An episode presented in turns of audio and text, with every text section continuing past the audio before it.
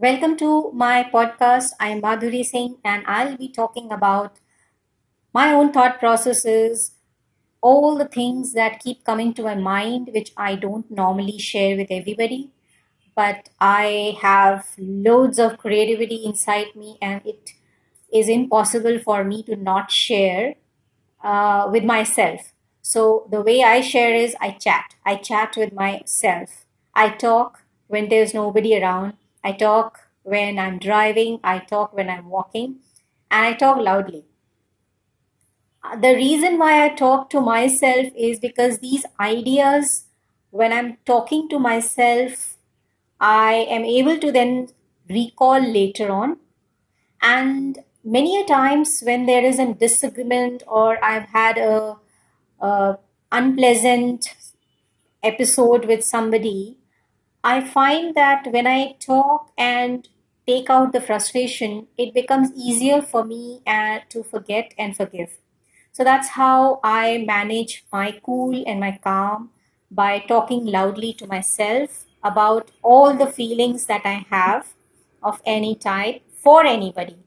So there are many social issues, there are many creative issues, there are many uh, problems in general life with parents, with children, with husband, with pets, with the overall, uh, you know, house that you manage and the business that I manage. I guess there are things, so many things that it is impossible to do everything. You may think, but it is impossible to actually implement everything that you think.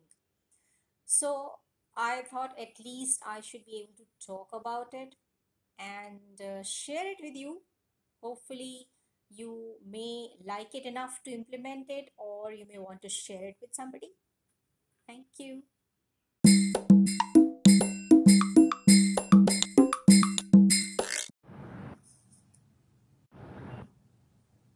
Brain chat. Today's topic is why men rape. A question which is asked by a teenager is quite perplexing, but not giving answer is equally wrong. So that's why I thought let me give an answer at least. I may try. I'm not a psychologist to go inside the brain, but I still wanted to help her to allay the anxiety which she had.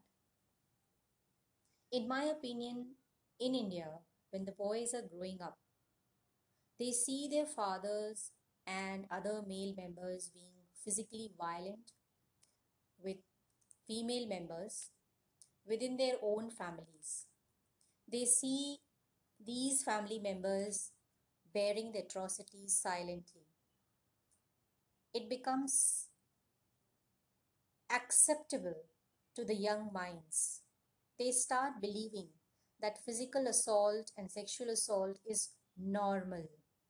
They hear no one talk about it at all.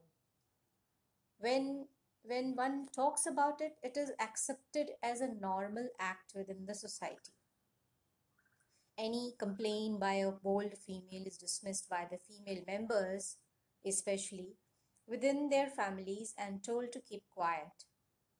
If a rare family itself complains to the panchayat, they are punished by for raising their voice. Meanwhile, the young boys are silent and they witness the entire thing and accept it as normal. Both illiterate and literate men also use rape to suppress female voice. It is their physical power display because if they were mentally strong, they would know how to control their dark feelings. So, as a female, you must learn to speak up whenever you have to do and do not accept it silently. You have to be the change. Let the boys and the men around you see that physical assault is not normal.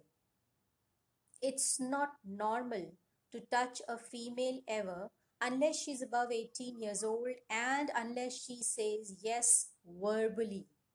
When boys see it, hear it happen in front of their eyes, only then it will sink into their heads that it's not normal to touch, assault, and rape. I hope you like it and come back for more such brain chats by Madhuri Singh. Thank you.